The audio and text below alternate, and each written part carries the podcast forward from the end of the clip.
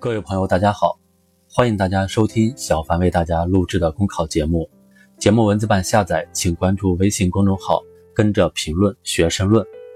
本期话题为科创板激活创新正能量。今年以来，科创板一直是中国资本市场的高频词汇。近日，上海证券交易所科创板鸣锣开市，首批25家科创企业集体亮相，标志着设立科创板并试点注册制的重大改革正式落地。这一新生事物肩负着以科技创新推动经济高质量发展的使命，承载着全面深化资本市场改革的希望。科技是国之利器，国家赖之以强，企业赖之以赢，人民生活赖之以好。经济学认为，在劳动和资本等要素投入既定的情况下，技术是长期经济增长的决定性因素。现实中，科技创新既要依靠实验室，也要依托生产线。三次工业革命的历史充分证明，科技创新离不开金融市场的桥梁作用。科技与金融结合是实现创新驱动的重要途径。在中国经济加速实现转型升级，推动经济迈向高质量发展的大背景下，科创板可谓应运而生。实施创新驱动发展战略，推进以科技创新为核心的全面创新，让创新成为推动发展的第一动力，是适应和引领我国经济发展新常态的现实需要。近年来，中国资本市场一直力图为科技创新提供更多助力，但客观来看，一段时间以来，制度供给不够充分。设立科创板并试点注册制的一项重要使命，就是补上资本市场服务科技创新的短板，支持有发展潜力的科创企业发展壮大。通过改革增强资本市场对科创企业的包容性，允许未盈利企业、同股不同权企业、红筹企业发行上市，有利于进一步畅通科技、资本和实体经济的循环机制，加速科技成果向现实生产力转化，引领经济发展向创新驱动转型。科创板是一块试验田，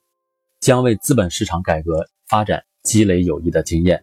科创板从中国的国情和发展阶段出发，借鉴成熟市场经验，在发行上市、保荐承销、市场化定价、交易、退市等方面进行制度改革的先试先行，并将及时总结评估，形成可复制、可推广的经验。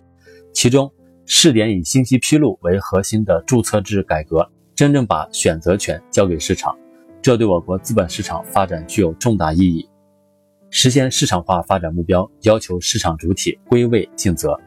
这就需要继续完善制度，提高违法成本，加大监管执法力度。也应看到，科创企业具有技术迭代快、投入周期长、回报不确定性大等特点，投资价值判断不同于传统企业，对进入科创板的投资者来说，需要一个很长的学习过程。尽管相关部门已经在制度设计时尽最大可能予以评估完善，并做好相应预案，但广大投资者还是应当在热情参与的同时，理性判断，把防范投资风险的防线牢筑在心中。凡是改革都难以一蹴而就，评判新模式的效果也需要长周期视角。科创板在很多方面突破了资本市场原有的制度框架，特别是较大程度发挥市场的决定性作用，各个市场主体产生博弈均衡需要一个过程。可以预见，科创板发展将会是一个渐进过程，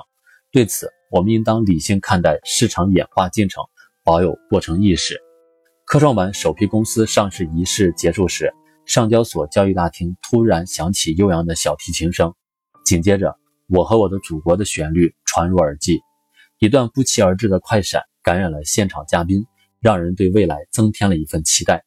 时间必将见证，科创板会在发展中不断成长完善，为推动科技创新贡献自己的力量。